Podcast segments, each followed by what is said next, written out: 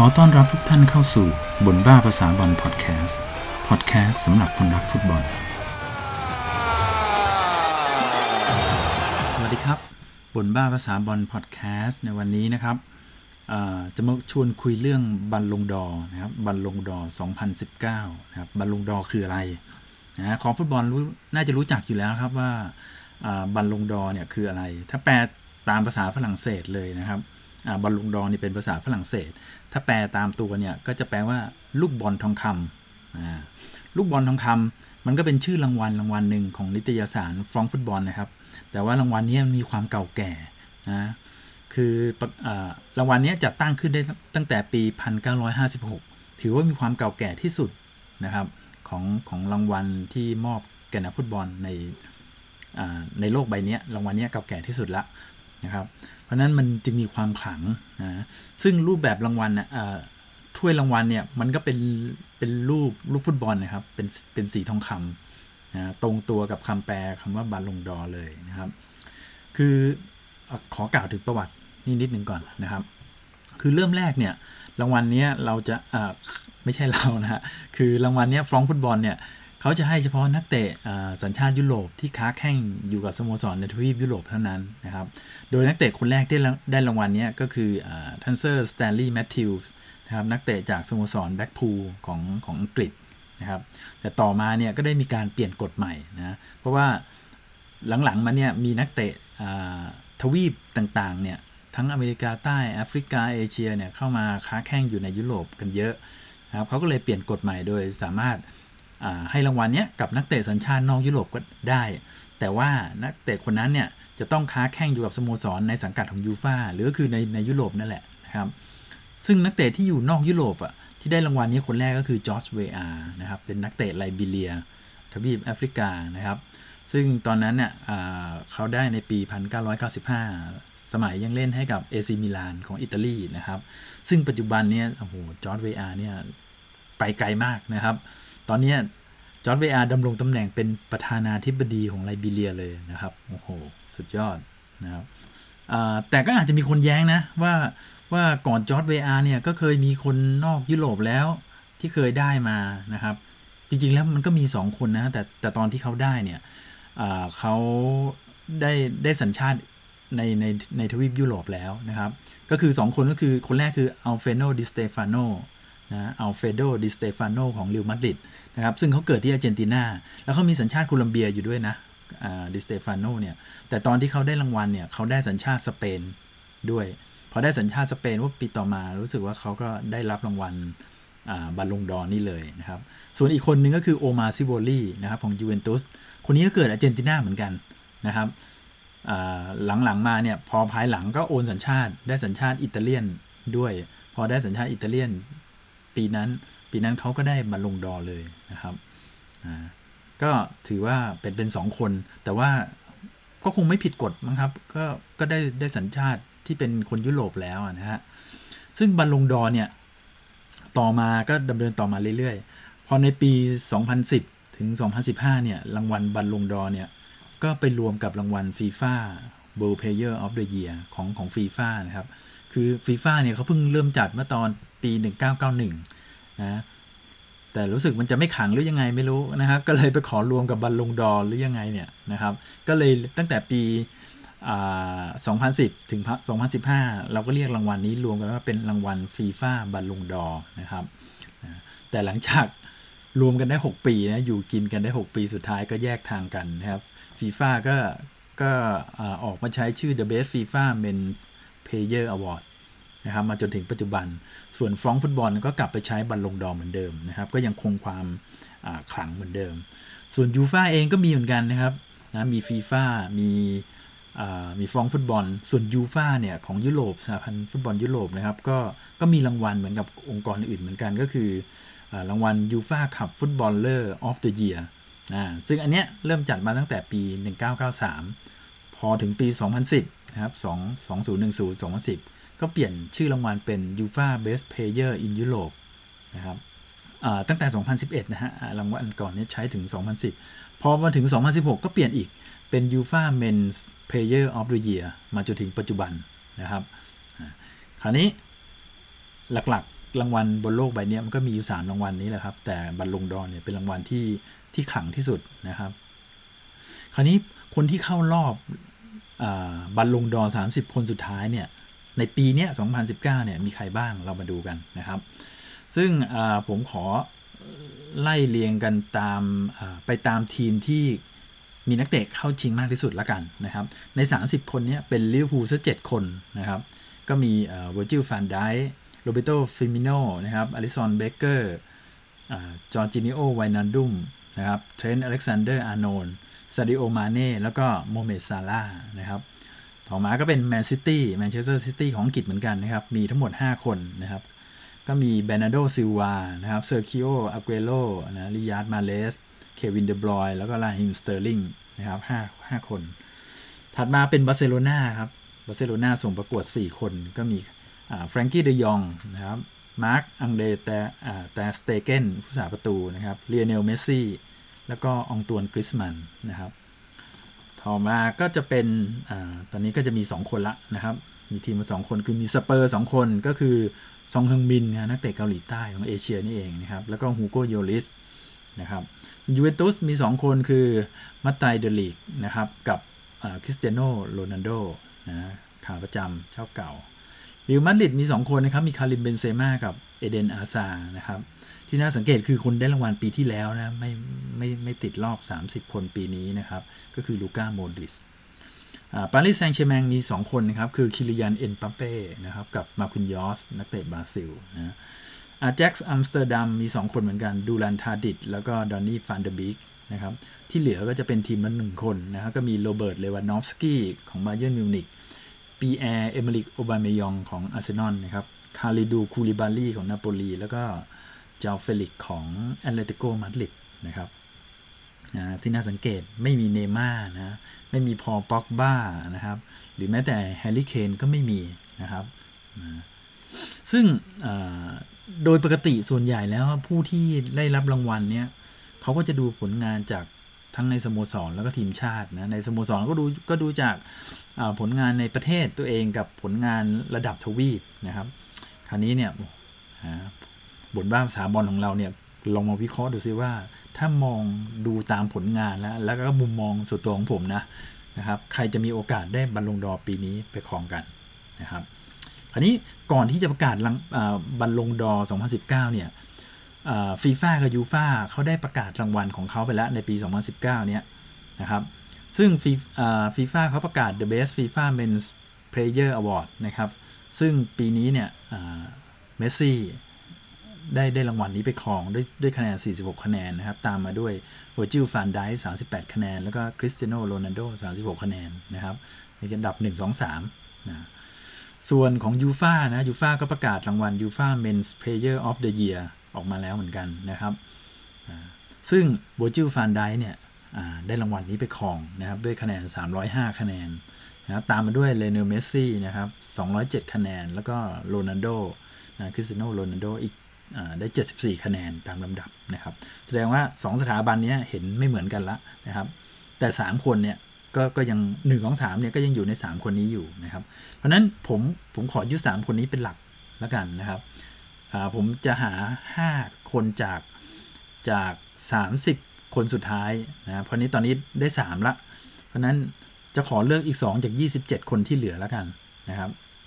เอามาเป็นแคนดิเดตนะในการแย่งตำแหน่ง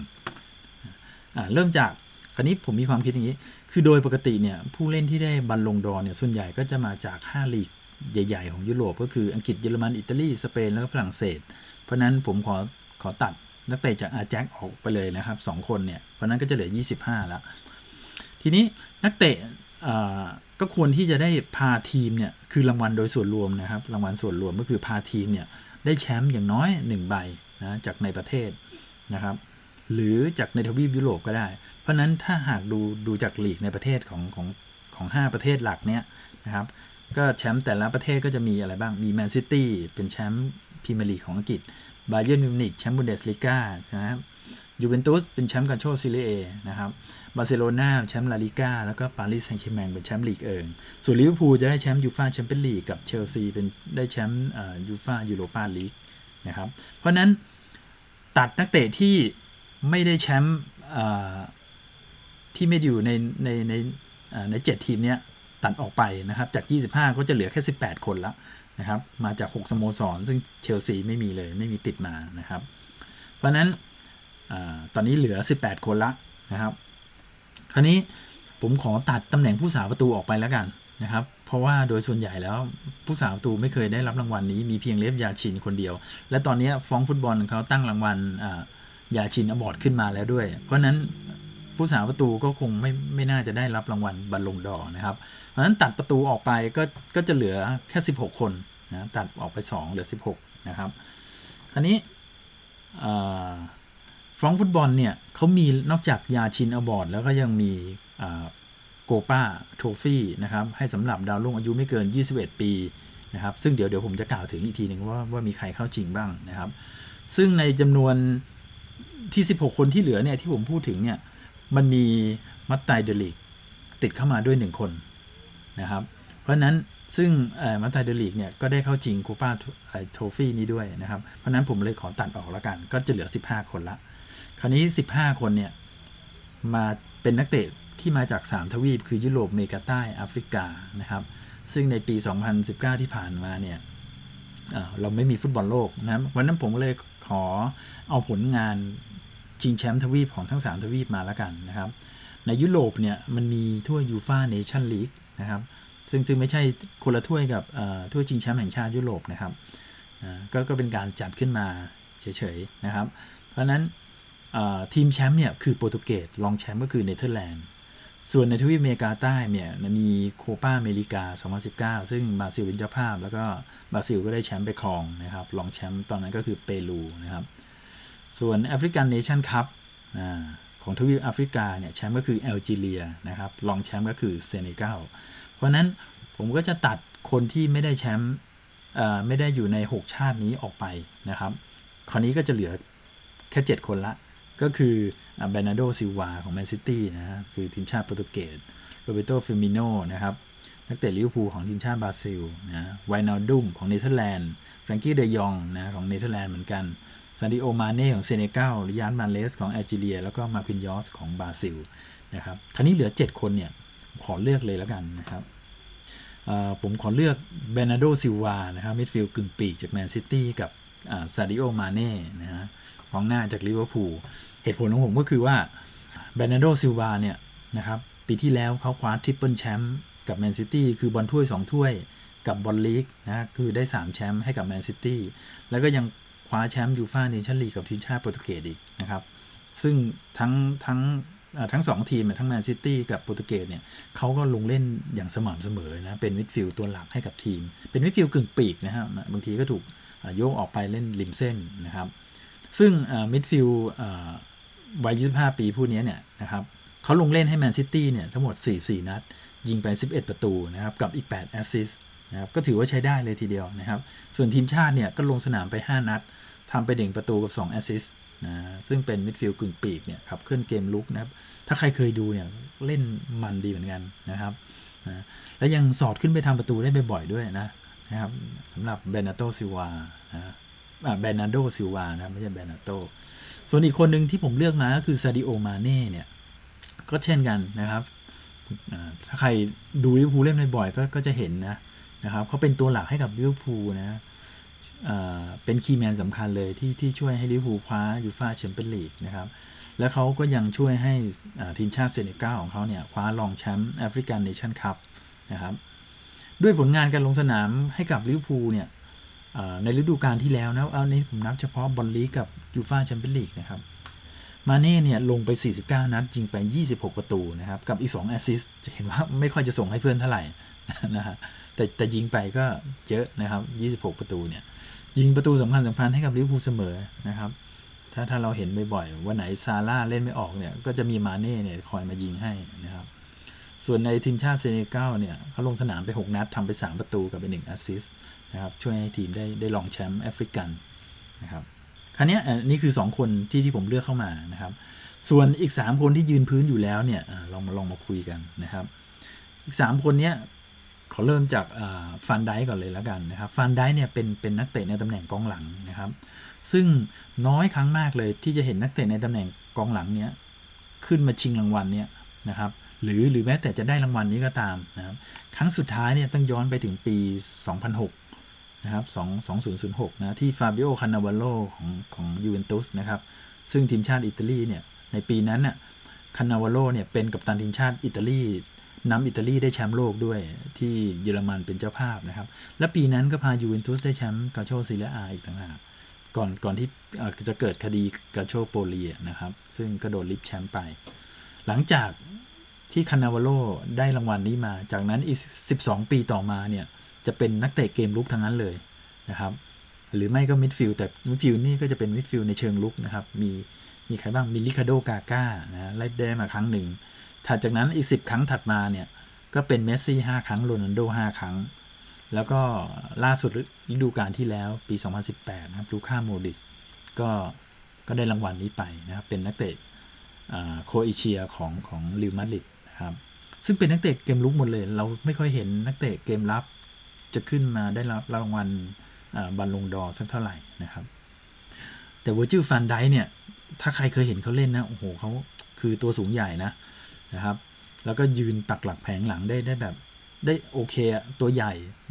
อ่านอ่าอ่านเกมดีนะครับ ทางบอลดี แถมมีความเร็วต่างหาก ตัวใหญ่ไม่ใช่ช้านะฟานไดค์นี่นี่ถือว่าเป็นกองหลังที่ที่วิ่งเร็วเหมือนกันนะครับ ซึ่งเขาเป็นกำลังสำคัญให้กับลิเวอร์พูลนะครับในการช่วยลิเวอร์พูลเนี่ยได้แชมป์ยูชายูฟ่าแชมเปี้ยนลีกนะครับ รวมทั้งยูฟ่าซูเปอร์คัพด้วยนะครับ แล้วก็เป็นรองแชมป์ลีกที่ที่ได้แต้มตามหลังแมนซิตี้แค่แต้มเดียวนะครับ แล้วก็ แต้มปีนั้นนะปีที่แล้วเนี่ยฤดูกาลที่แล้วเนี่ยเป็นรองแชมป์ที่ได้แต้มสูงมากนะครับแล้วก็ยังช่วยให้เนเธอร์แลนด์เนี่ยได้รองแชมป์ยูฟ่าเนชั่นลีกอีกด้วยนะครับ ซึ่งแพ้กับโปรตุเกสในรอบชิงนะซึ่งผลงานในลีกเนี่ยลิเวอร์พูลเนี่ยฤดูกาลที่แล้วกองหลังแข็งแกร่งมากนะครับ เสียไปเพียง 22 ประตูจาก 38 เกมแค่นั้นเองนะครับรักษาคลีนชีตไปได้ถึง 21 เกมนะครับ ทำให้ชื่อของโบจิลฟานไดเนี่ยขึ้นมาเป็นประการหลังระดับแนวหน้าของโลกขึ้นมาทันทีนะครับ ไม่ใช่เกมรับดีอย่างเดียวนะฟันไดเนี่ยก็ยังสามารถขึ้นมาทำประตูด้วยลูกโมงให้เห็นอีกเป็นประจำนะครับ ซึ่งฤดูกาลที่แล้วเนี่ยเล่นให้กับลิเวอร์พูลเนี่ยเฉพาะในลีกกับกับยูฟ่าแชมเปี้ยนลีกนะครับ50 นัดเนี่ยยิงไป 6 ประตู ก็ถือว่าถือว่าโอเคนะ ยิงไป 6 ประตู แล้วก็มีอีก 4 แอสซิสต์นะครับ ก็ถือว่าเป็นกองหลังที่ ที่ทำประตูได้ได้เรื่อย ๆ เหมือนกันนะครับ ซึ่งทีมชาติเนเธอร์แลนด์เนี่ยเล่นไป 6 นัด ก็ขึ้นไปทำประตูได้ 2 ประตูเนี่ยก็ถือว่าไม่ธรรมดานะคือนักเตะกองหลังเนี่ยบางทีเราเห็นเขาขึ้นไปโหม่งลูกเตะมุมเวลามีลูกโทษที่สามารถโยนไปได้ขึ้นไปโหม่งเนี่ยบางคนนี่ไม่เคยทำประตูได้เลยด้วยซ้ำนะครับ แต่เขาก็ก็ทำได้บ่อยๆนะครับ ก็ถือว่าไม่ธรรมดานะแล้วแล้วในเดือนเมื่อเดือนสิงหาที่ผ่านมาเนี่ยนะครับ ที่ยูฟาประกาศรางวัลยูฟา Men's Player of the Year เนี่ยฟานไดค์เขาก็ก็ได้รับรางวัลนี้มาด้วยนะครับ สามารถเอาชนะทั้งเมสซี่แล้วก็โรนัลโดนะครับ คราวนี้เรามาพูดถึงเมสซี่กันบ้างนะครับ เมสซี่เนี่ยอายุ 32 ปีแล้วนะครับ ด้วยผลงานที่ผ่านมาเนี่ยนะกับ 5 บัลลงดอร์กับรางวัลอื่นๆอีกอีกเยอะแยะนะครับ ซึ่งกัปตันทีมบาร์เซโลนาแล้วก็ทีมชาติอาร์เจนตินาผู้นี้เนี่ย ผมว่าเขาเขา ไม่จำเป็นที่ที่ที่จะต้องได้รางวัลนี้ก็ได้นะ ก็คือว่ายังไงเขายอดเยี่ยมอยู่แล้วแหละนะครับ ถึงปีนี้เขาไม่ได้ เดี๋ยวปีหน้าเขาเขาก็เข้าชิงอีกนะครับคือความสม่ำเสมอคงเส้นคงวาเนี่ยเมสซี่เขาเขายอดเยี่ยมอยู่แล้วนะครับ ซึ่งคือเขาไม่จำเป็นต้องพิสูจน์ความยอดเยี่ยมของเขาด้วยรางวัลไอ้พวกพวกนี้อีกแล้วนะครับ เพราะว่าเขาก็เองก็ได้มาเยอะแล้ว แล้วทุกคนก็ยอมรับฝีมืออของเขากันทั้งหมดทั่วโลกอยู่แล้ว นะครับผลงานของเขาเนี่ยในปีที่ผ่านมาเนี่ยนะเขาช่วยให้บาร์เซโลนาเนี่ยคว้าแชมป์ลาลิก้านะได้รองแชมป์โกปาเดลเรย์นะครับคือบอลถ้วยของสเปนนะครับแล้วก็ช่วยให้ทีมชาติอาร์เจนตินาเนี่ยได้อันดับ 3 โคปาอเมริกาที่บราซิลนะครับซึ่งฤดูกาลที่ผ่านมาเนี่ยลงเล่นเฉพาะบอลบอลลีกกับยูฟ่าแชมเปี้ยนลีกนะครับ 44 นัด ยิงไป 48 ประตู โอ้โห คิดดูแล้วกัน 44 นัด ซัดไป 48 ประตู กับอีก 16 assist นะ ส่วนทีมชาติอาร์เจนตินาเนี่ยเล่นไป 6 นัด ยิงไป1ประตูกับอีก1 assist นะครับ ซึ่งเรียกได้ว่าเนี่ยโอ้โหนี่นี่อายุ 32 แล้วนะ อายุเนี่ยคือไม่ได้เป็นอุปสรรคกับการเล่นในระดับสูงสุดของเขาเลยนะครับนะใครบอกว่าเวลาหมดยุคของเมสซี่แล้วเนี่ยต้องต้องคิดดูใหม่นะครับนะซึ่งในเดือนสิงหาที่ผ่านมาเนี่ยเขาก็เพิ่งได้รับรางวัล The Best FIFA Men's Player Award นะครับเป็นนักเตะยอดเยี่ยมแห่งปีของฟีฟ่านะ โดย ครั้งนั้นเนี่ยเขาเอาชนะฟันได้นะฟันได้ได้ที่2โรนัลโดเนี่ยได้ที่3นะครับอะคราวนี้เรามาดูคริสเตียโนโรนัลโดกันบ้างนะครับโรนัลโดเนี่ยตอนนี้นะอายุเขาปาเข้าไป 34 ปีแล้วนะครับ แต่คนนี้เขาก็คือตำนานของโลกฟุตบอลเหมือนกันนะครับ ก็คว้ามา 5บัลลงดอร์เท่ากับเมสซี่เลย ความยอดเยี่ยมของเขาเนี่ยก็คือ คือถ้าเอาไปคุยว่าโรนัลโดกับเมสซี่เนี่ยใครเก่งกว่ากันเนี่ยคุยกันไปสามวันสามคืนก็ ก็ไม่จบนะก็หาบทสรุปไม่ได้นะคนชอบเมสซี่ก็จะบอกเมสซี่คนชอบโรนัลโดก็จะเถียงว่าโรนัลโดนะฮะก็เอาผลงานมาเทียบกัน คือเขายอดเยี่ยมทั้งคู่นะครับสองคนนี้ใน 10 ปีที่ผ่านมาเราจะเห็นนะว่าบัลลงดอร์เนี่ยตกเป็นของเขาแค่2คนสลับกันคนละ 5 ครั้งนะครับ ถือว่าเป็นตำนานของวงการฟุตบอลในช่วง 10 ปีที่ผ่านมานี้เลยนะครับ ซึ่งกัปตันทีมชาติโปรตุเกสรายนี้เนี่ยก็ฤดูกาลที่แล้วนะ เขาก็พายูเวนตุสต้นสังกัดของเขาเนี่ยคว้าแชมป์กัลโช่เซเรียอาก็ได้เป็นสมัยที่ 8 ติดต่อกันแล้วนะ พร้อมกับแชมป์ซูเปอร์โคปาอิตาเลียนะครับแล้วก็ยังพาทีมชาติโปรตุเกสเนี่ยคว้าถ้วยยูฟ่าเนชั่นลีกได้ด้วยนะครับ ซึ่งฤดูกาลที่แล้วเนี่ยโรนัลโดลงเล่นให้กับยูเวนตุสไปทั้งหมด 40 นัดนะครับเฉพาะบอลลีกกับกับยูฟ่าแชมเปี้ยนลีกนะ40 นัดยิงไป 27 ประตูนะครับกับอีก 10 assist ก็ก็ถือว่าเยอะนะสำหรับการลงเล่นในในลีกอิตาลีนะครับในกัลโช่ส่วนทีมชาติโปรตุเกสเนี่ยเขาเล่นไปเพียงแค่ 2 นัดเท่านั้นเองนะครับต้องยิงไป 3 ประตู ซึ่งซึ่งก่อนอคือคือพอพอเขาย้ายไปยูเวนตุสใหม่ๆเนี่ยเขาขอหยุดเล่นในทีมชาติโปรตุเกสไปก่อนนะครับ เพื่อที่จะมีเวลาปรับตัวแล้วก็ทุ่มเทให้กับสโมสรใหม่ของเขาอย่างเต็มที่ แล้วเขาเพิ่งกลับมาเล่นได้ได้ไม่เท่าไหร่เองนะครับ กับ กลับมาเล่นให้กับทีมชาติ เพราะนั้นก็เพิ่งเลยเลยเห็นว่าเขาเพิ่งลงไป 2 นัด เท่านั้นเองนะครับ ยิงไป 3 ประตู ซึ่งปีที่แล้วเนี่ยโรนัลโดเนี่ยก็ได้รับรับรางวัล MVP ของกัลโช่เซเรียอาด้วยนะครับ ก็คือนักเตะยอดเยี่ยมนะครับนั่นแหละ คราวนี้ผมรีวิวไปทั้งหมดละ 5 คนละนะครับ คราวนี้ผมใช้ความรู้สึกส่วนตัวให้คะแนนนี้เลยแล้วกันนะครับ อันดับหนึ่งเนี่ยผม ผมยกให้เวอร์จิลฟานไดค์แล้วกันนะครับ ส่วนอันดับ2เนี่ยเป็นลิโอเนลเมสซี่อันดับ 3 อันดับ 3 นี่ผมขอยกให้แบร์นาร์โดซิลวาดีกว่านะครับ ส่วนอันดับ 4 เนี่ย ก็เป็นคริสเตียโนโรนัลโด อันดับ 5 เป็นซาดิโอมาเน่นะครับ คราวนี้ขอขอบอกเหตุผลนิดหนึ่งนะครับ คือจริง ๆ แล้วเนี่ยอันดับหนึ่งเนี่ยจริง ๆ แล้วผมผมชอบเมสซี่มากกว่าฟานไดค์ด้วยนะนะเพราะบางทีเล่นเกมรุกมันดูตื่นตาตื่นใจมากกว่าเนาะแต่ว่าก็อย่างที่บอกอะ ไม่ว่าเมสซี่จะได้รางวัลนี้หรือไม่ก็ตามนะครับเขาก็ยังยอดเยี่ยมอยู่เสมออยู่แล้วนะครับ ปีนี้ไม่ได้ปีหน้าก็มาใหม่ ส่วนฟานไดค์เนี่ยเรามาดูฟานไดค์ดีกว่าฟานไดค์เนี่ยเขาปีที่ผ่านมาเนี่ยเขาเขาช่วยคุมเกมรับให้กับลิเวอร์พูลได้แบบแข็งแกร่งมากนะครับ ซึ่งถ้าใครดูเนี่ยรอบรองยูฟ่าแชมเปี้ยนลีกปีที่แล้วนะฮะลิเวอร์พูลก็ยังสามารถเอาชนะบาร์เซโลนาของเมสซี่ได้ เพราะนั้นแล้วรางวัลนี้เนี่ยก็ดูผลงานกันแบบปีต่อปีนะครับ นักเตะกองหลังเนี่ยนานๆก็จะได้มาเข้าชิงกับเขาสักทีนะครับ ซึ่งจริง ๆ แล้วเนี่ยนะความความคิดเห็นส่วนตัวของผมจริง ๆ แล้วเนี่ยผมว่าการเอานักเตะกองหลังมาเทียบกับกองหน้าเนี่ยมันมันเทียบกันไม่ได้นะ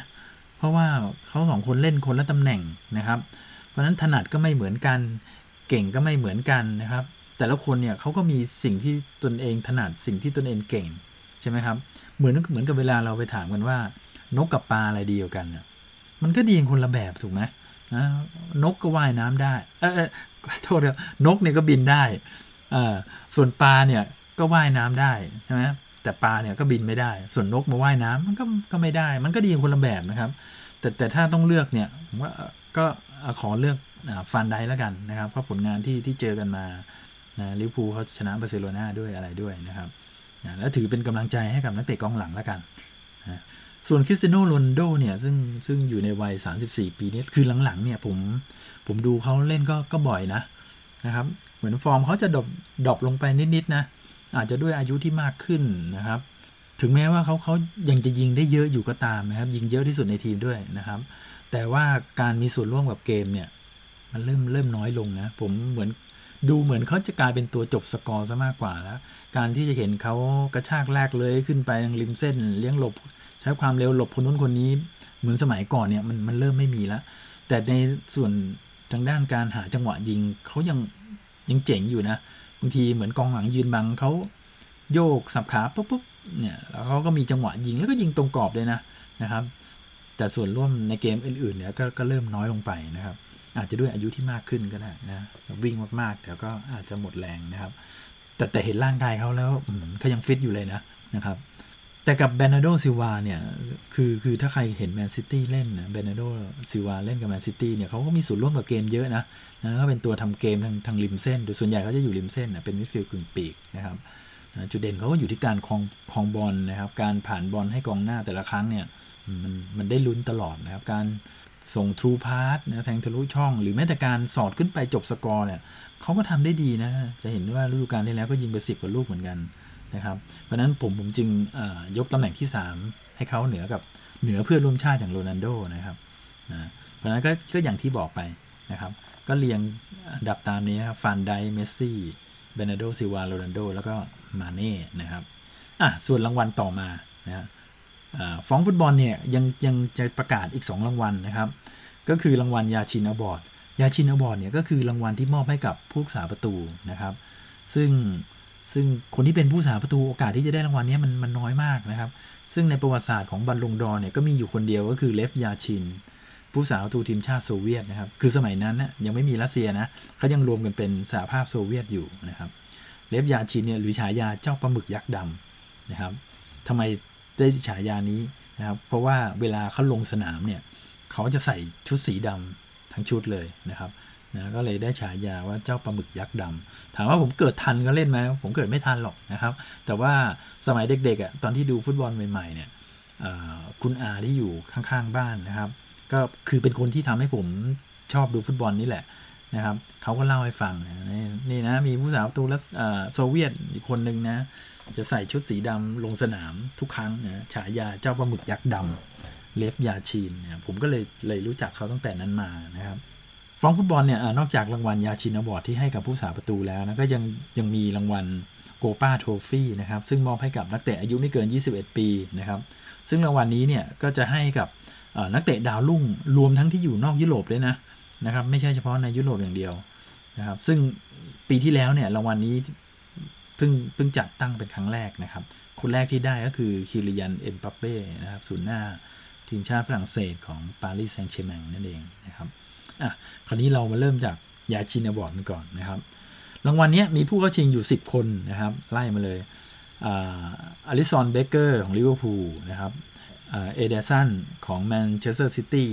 เกป้าของเชลซีนะครับฮูโกโยลิสของสเปอร์มานูเอลนอยเออร์ของบาเยร์นมิวนิกนะครับซาเมียฮันดานวิดของอินเตอร์มิลานแยนโอบลักของแอตเลติโกมาดริดนะครับ อังเดโอนาน่าของอาแจ็กซ์อัมสเตอร์ดัมนะครับแล้วก็วอตเชียกเชสนีของยูเวนตุสนะครับแล้วก็สุดท้ายคือมาร์คอังเดรแตร์สเตเกนของบาร์เซโลนานะครับดูจากรายชื่อนี้แล้วเนี่ย คือเด่นที่สุดมีอยู่คนเดียวนะครับนะผมก็ฟันธงมาเลยแล้วกันนะครับ ผมเลือกอลิสันเบเกอร์จากลิเวอร์พูลนะครับ เพราะว่าเขาพาทีมได้ได้แชมป์ยูฟ่าแชมเปี้ยนลีกเนาะแล้วก็พาบราซิลได้แชมป์โคปาอเมริกา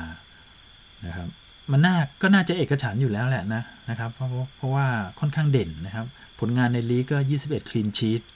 นะส่วนในทีมชาติเนี่ยในโคปาอเมริกาเนี่ยเขาก็เสียแค่ประตูเดียวจาก 6 นัดนะครับช่วยให้บราซิลได้แชมป์ไปครองนะอันนี้ดูแล้วก็ก็ไม่น่ามีปัญหานะสำหรับอลิซอนนะครับ ส่วนอีกรางวัลหนึ่งก็คือโกปาโทฟี่เนี่ยมีรายชื่อพวกชิงทั้งหมด 10 คนเหมือนกันนะครับ เริ่มจาก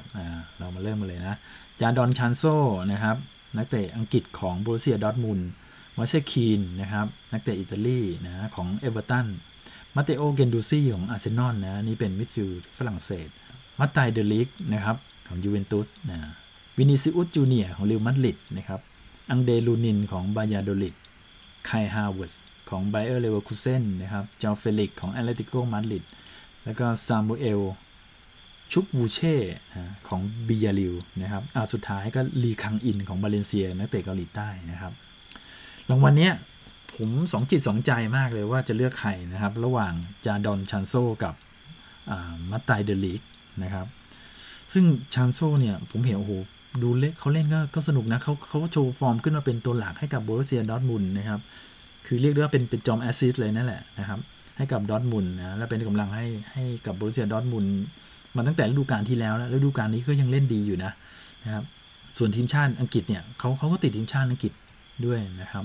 แต่ก็อาจจะต้องคอยสลับสับเปลี่ยนนะเพราทีมชาติอังกฤษนี่มีนักเตะในในตำแหน่งนั้นค่อนข้างเยอะนะครับ ส่วนเดลิกเนี่ยฤดูกาลที่แล้วเขาเล่นให้กับอาแจ็คนะพาทีมคว้าแชมป์ลีกให้กับอาแจ็คด้วยนะครับ แล้วก็ช่วยให้เนเธอร์แลนด์เนี่ยคว้ารองแชมป์ยูฟ่าเนชั่นลีกด้วยนะครับซึ่งซึ่งดูจากผลงานแล้วเนี่ยนะเอาผลงาน ถ้าผลงานส่วนตัวเนี่ยผมก็ว่าสูสีนะซานโชกับกับเดลิกเนี่ยแต่ว่าผลงานโดยรวมเนี่ยก็ขอยกให้เดลิกแล้วกันนะครับเดลิกนะครับมีผลงานโดยรวมที่ที่ดีกว่านะครับผลงานโดยส่วนรวมนะกับกับทีมนะครับเพราะนั้นรางวัลนี้ก็ยกให้เดลิกแล้วกันนะครับเพราะนั้นสรุป 3 รางวัลของของฟองฟุตบอลเนี่ยนะครับผมขอทายอย่างนี้แล้วกันนะครับอันดับบัลลงดอร์เวอร์จิลฟานได้ได้ไปนะครับ ยาชิน award อลิสันเบเกอร์นะครับโกป้า trophy เนี่ยให้มัตไตเดลิกของยูเวนตุสได้ไปนะครับอะคราวนี้ใครมีความเห็นยังไงนะครับ ก็ก็ลองลองอคอมเมนต์มาคุยในเพจบ่นบ้าภาษาบอลทาง Facebook หรือไม่ก็บ่นบ้าภาษาบอลทาง Blockdit ก็ได้นะครับแล้ววันที่2ธันวาเนี่ยเราค่อยมาดูกันอีกทีว่าว่าผมเนี่ยจะหน้าแตกหรือเปล่านะครับก็ สำหรับใครที่ชอบอ่านนะครับ ก็ลองเข้าไปติดตามเฟซบุ๊กแฟนเพจนะครับ หรือ Blockdit ได้นะครับ ของเพจบ่นบ้าภาษาบอลนะครับ แต่ถ้าใครชอบฟังนะครับ ตอนนี้บนบ้าภาษาบอลพอดแคสต์นะครับ เรารับฟังได้ทางหลายหลายแอปพลิเคชันเลยนะครับ ทาง Anchor นะครับ Spotify Apple Podcast นะครับ Google Podcast Breaker Pocket Cast แล้วก็ Radio Public นะครับ ก็ฝาก